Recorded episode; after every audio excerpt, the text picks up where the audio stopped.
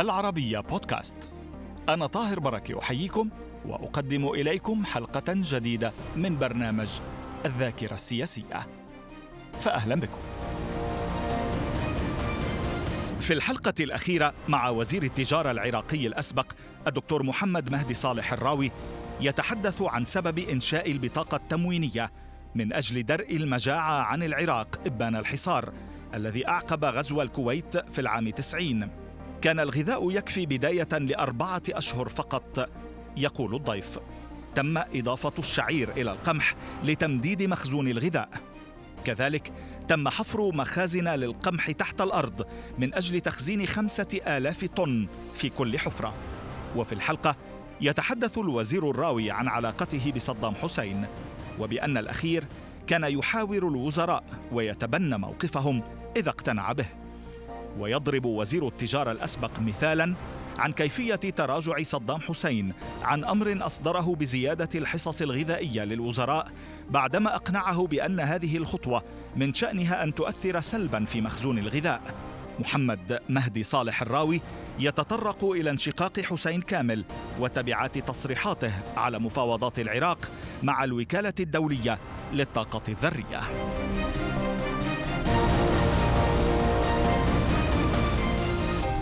الذرية أهلا بكم معنا معالي الوزير مجددا في هذه الحلقة أهلا آه، بك. اقتراح البطاقة التموينية وتمويل البطاقة التموينية لكي يصمد العراق والعراقيون ثلاث عشرة سنة في مواجهة العقوبات كيف حصل ذلك؟ طبعا قبل الحصار آه، كنا نجهز آه، كل السوق حسب حاجته بأسعار رمزية أيضا مدعومة آه، العراق كان يعتبر من الدول آه، العالية بمستوى أوروبا في السعرات الحرارية 3120 سعرة حرارية يجهزها يوميا للسكان. فكانت من أولويات الدولة تأمين الغذاء بشكل مفتوح بالكميات اللي يريدها.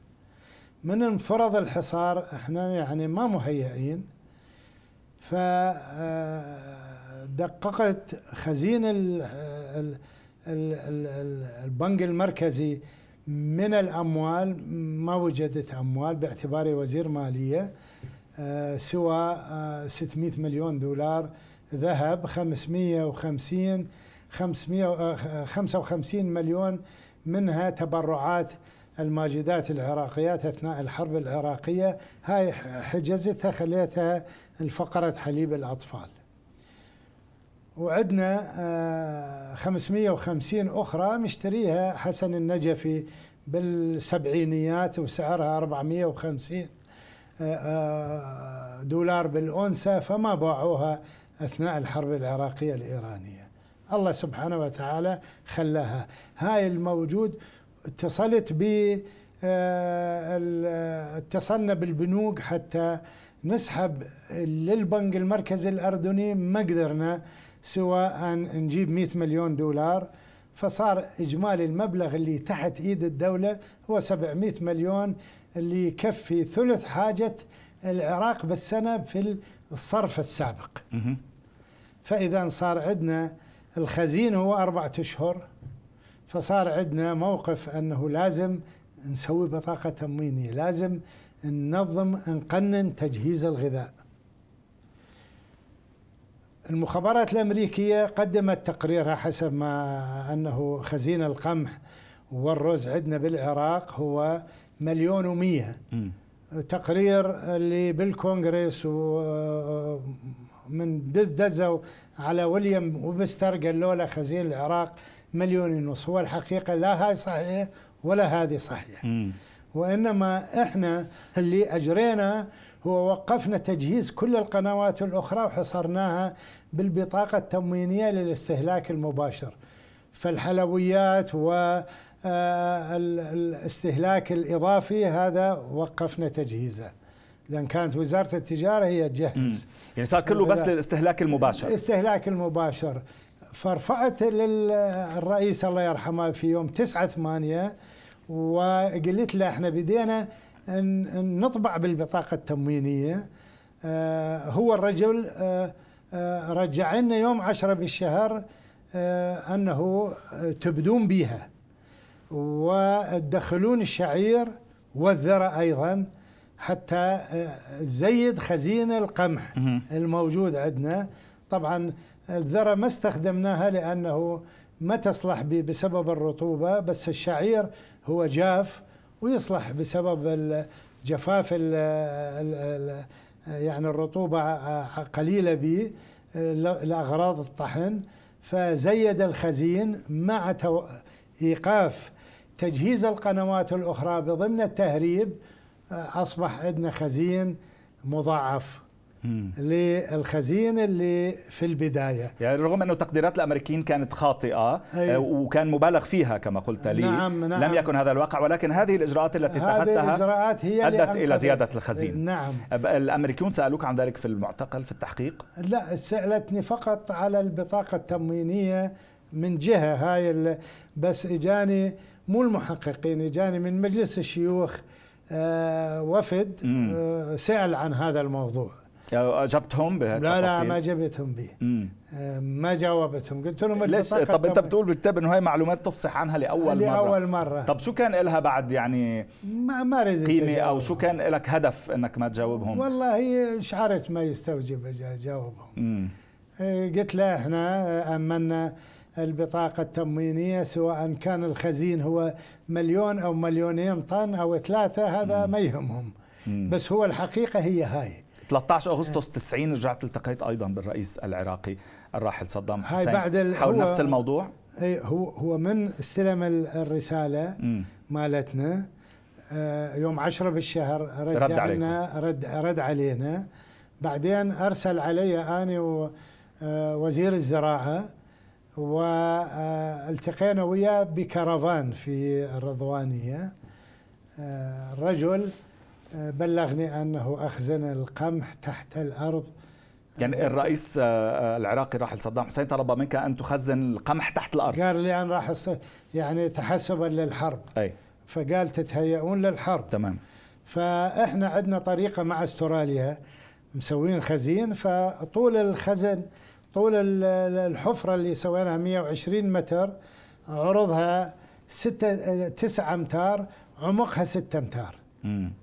فخزنا في كل آه، حفرة خمسة آلاف طن فنقلنا بافتراض أنه الصوامع راح تضرب. وبالفعل آه، هذه ضربت الصوامع في أثناء حرب الواحد وتسعين وكنت تقوم بكل جولاتك حتى كنت يعني آه، تقتل في إحدى الجولات بسبب عمليات القصف. اي هاي رحنا للبصرة أنا زرت أثناء الحرب زرت كل المحافظات. بس كان في استهداف مباشر لك أو لا لا بفعل لا. القصف فقط. قصف إحنا لماذا كنت مقربا جدا من الرئيس؟ والله أنا السبب في تقديري أنه الرجل هو من محافظة أخرى وأنا من محافظة الأنبار بس آه، عرفني حينما كنت رئيس فريق بال 74 في مجلس التخطيط كنت في وزارة التخطيط كنت رئيس فريق إعادة إسكان آه، المناطق اللي تغرق في سد حديثة. بضمنها مدينتنا راوة, راوة. وعانة. أي فهذا الموضوع آه، كان مقرر الرئيس الله يرحمه هو رئيس مجلس التخطيط أن يبني مدينة جديدة للعانيين. آه، فحتى نختار لهم موقع صار جدل كبير عليه هذا الموضوع. فأنا رئيس الفريق فعرضتها أمامه. من كنت في وزارة التخطيط. يعني أعجب بأدائك في, في, في الوزارة. من صار رئيس جمهورية يعني آه، ورا سنة أنا كم أنا كملت بال 78 آه، الدكتوراه. من رجعت آه، رحت أستاذ زائر في جامعة قطر في حقل التخطيط درست هناك فترة قصيرة وكان طالبيني أيضا أن أكون رئيس منظمة التنمية الصناعية بقطر قابلوني وعندي وظيفة أخرى أدرس في جامعة لوس أنجلوس بكاليفورنيا أيضا طلبوني. فأرسل علي طارق حمد العبد الله الرجل آه، قال لي إحنا نحتاجك في الرئاسة إذا آه، ما عندك مانع. آه، قلت له لا ما عندي مانع. وتعينت موجود صورة قرار آه، توقيع الرئيس مم. في نهاية الواحد وثمانين في الشهر 12 تعييني مدير عام. فسويت الدائرة الاقتصادية الرجل أعجب بها أعجب بعملي. وبعدين أسست له الدائرة التربوية. وبعد سنتين رفعني إلى أن أصبح آه، وكيل رئيس الديوان بدرجة وزير صحيح. أشرف على ثلاث دوائر. وبعدين وزير تجارة فكنت ووزير. مالية أيضا وزير تسلمتها مالية لفترة أي نعم. كيف كانت العلاقة التي تجمع آه، يعني حزب البعث من جهة مع مؤسسات الدولة من جهة أخرى؟ طبعا وعلاقتك أنت بالطرفين. نعم أنا بالنسبة للحزب أنا كنت بالقاعدة الدنيا يعني أنا كنت عضو بالحزب. مم. بس أعرف كل القيادة وأعرف والرئيس وما طلبت منه لا، يعني ليش ما تم ترقيتك بال... ما أنا ما ردتها لأنه مم. ما أقدر أؤدي واجباتي بالحزب لأنه عملي بالرئاسة كان آه، كثير بس كان- آه، يعني كانت درجة ال ال ال ال يعني ال- العلاقة كي لا نقول القرابة أو القربة من الرئيس آه، بأنه يفضلك أحيانا كثيرة على حسين نعم. كامل كما ذكرنا في حلقات سابقة آه، آه. رغم كل الحظوة التي كانت لحسين كامل حتى تقول في كتابك أنه كان أقوى من نائب رئيس مجلس نعم، قيادة نعم. الثورة عزت إبراهيم الدوري ونائب رئيس الجمهورية طه ياسين رمضان وكلاهما كان يحذر منه. وي- ويتوددان نعم. ولا يرفضان له طلبا نعم صحيح بس أنا بالنسبة إلي بس حدا بحجم يعني عزت إبراهيم الدوري أو طه ياسين إيه، رمضان في بالنسبة العراق؟ إلي أنا يعني كنت أنطي الرأي الصحيح بدون أي تردد. يعني عندي آه، رأي أمام الرئيس من من راد آه، آه، محمود دياب الأحمد قال له في حينها وهذه حكيتها بالمحكمة الجنائية ومسجليها المحكمة الجنائية العراقية ومسجليها الأمريكان. قالوا الرئيس هل مستبد بالمجلس الوزراء مم. قلت لهم أنا والله 17 سنة وزير تجارة ما شعرت في يوم من الأيام غير قادر على أن أعبر بحرية عن رأيي وأنطيكم المثال التالي الحقيقة اللي سألني بها آه، آه، القاضي رائد جوحي اللي حاليا هو مدير مكتب آه، رئيس الوزراء. بس كان الأمريكان بظهري المحققة الأمريكية. والتسجيل آه، آه، واضح أنه دا يسجلون يعني الكاميرا موجودة. فقلت له اني آه، 17 سنة وزير ما شعرت بصعوبة أن أعبر أنا أعبر رأيي بحرية آه، تامة. وأنطيك المثال التالي أنه محمود دياب الأحمد هو من آه، الوزراء الكفؤين واللي كان تولى موضوع إعادة إعمار الجسور في العراق. آه، كلها تقريبا عدد جسر المعلق آه، آه، أعاد التصنيع العسكري. تمام. فالرجل قال له سيدي إحنا يعني راتبنا حاليا 100 دولار. هاي بال 94 وزير التجارة ينطينا الكمية الغذائية ما تكفينا ويجونا ضيوف والله ما نقدر نقدم لهم أكل.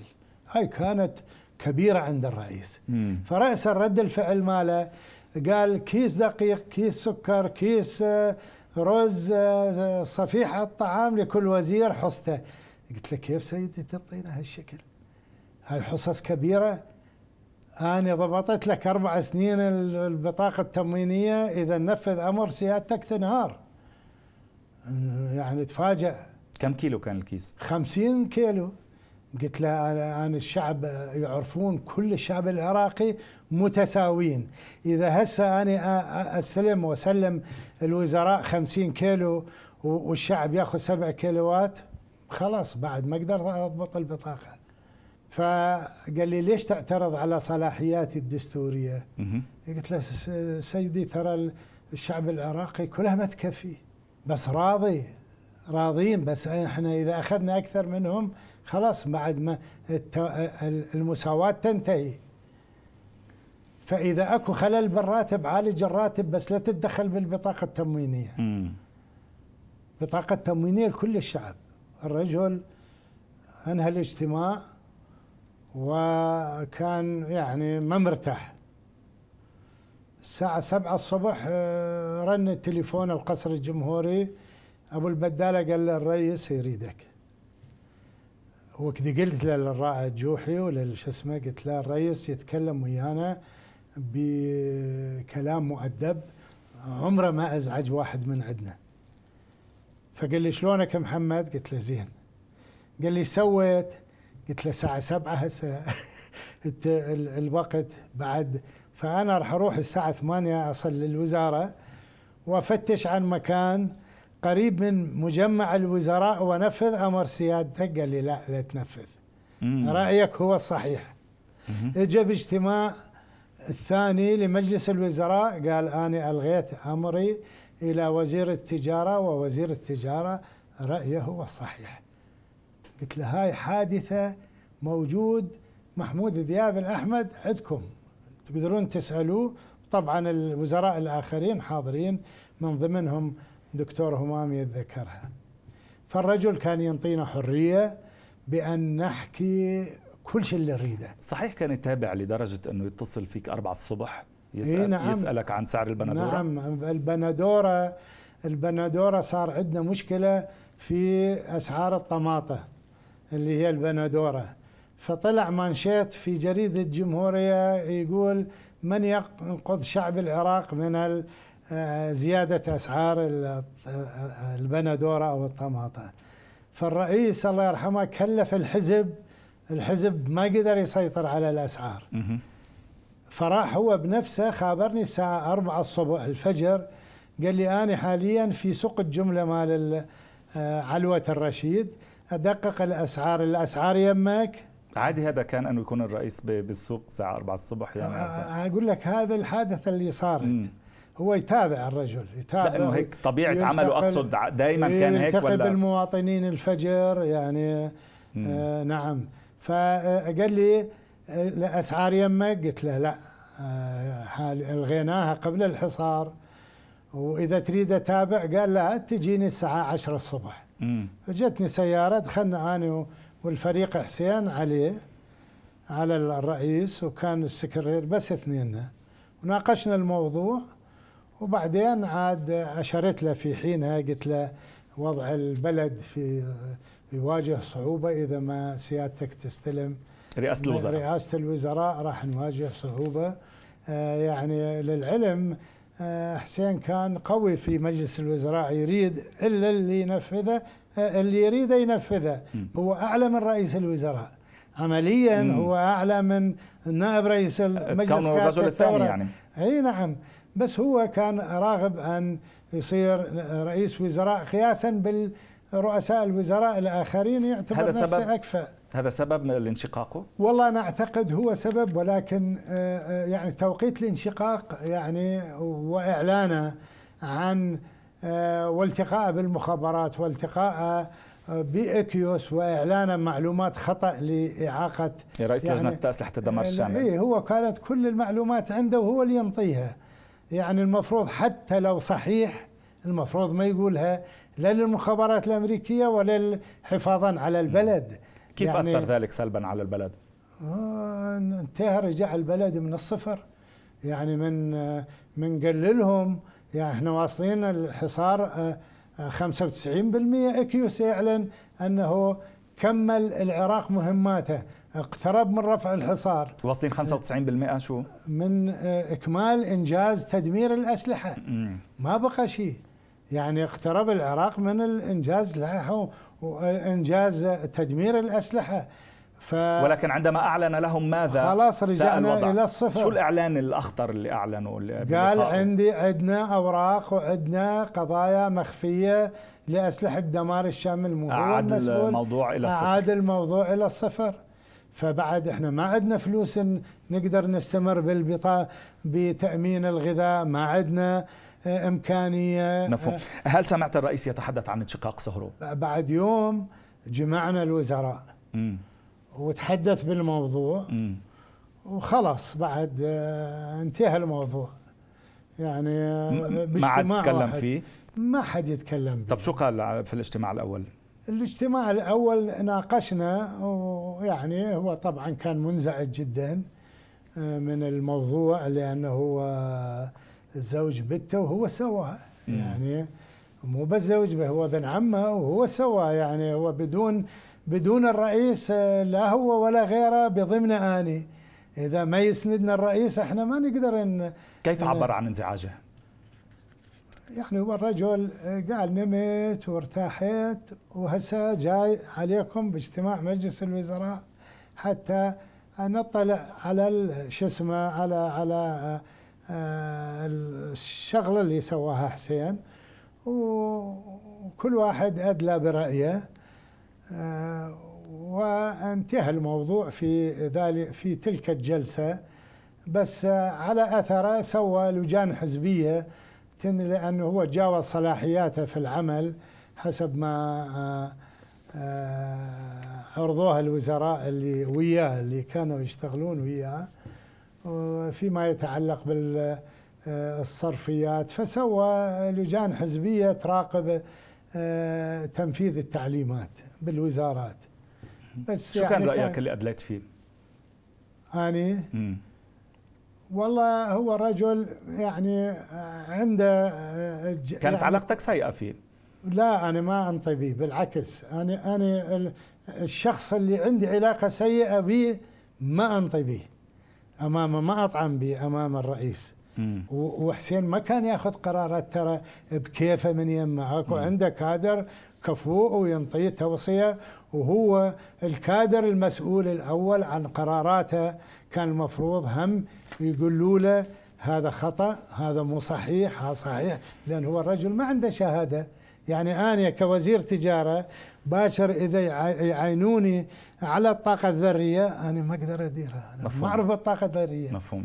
يعني حتى لو عندي دكتوراه هنا كان الخطأ ربما. أي. شكرا جزيلا لك معالي الوزير على هذه الحلقات التي سجلتها معنا. شكرا لوقتك الثمين ولكل المعلومات التي زودتنا بها. إن كانت الحصرية أو الموجودة في الكتاب كانت فرصة شيقة جدا ومهمة بالنسبة أهلا لنا وسهلا وإلى بي. البرنامج. شكرا جزيلا لك. أنا أشكركم و...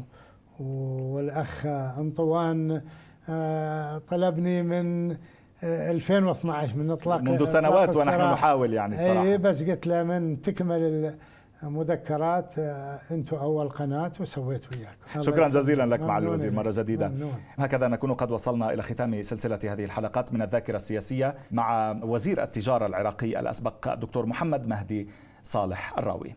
شكرا جزيلا لمتابعتكم وإلى اللقاء في سلسلة حلقات جديدة.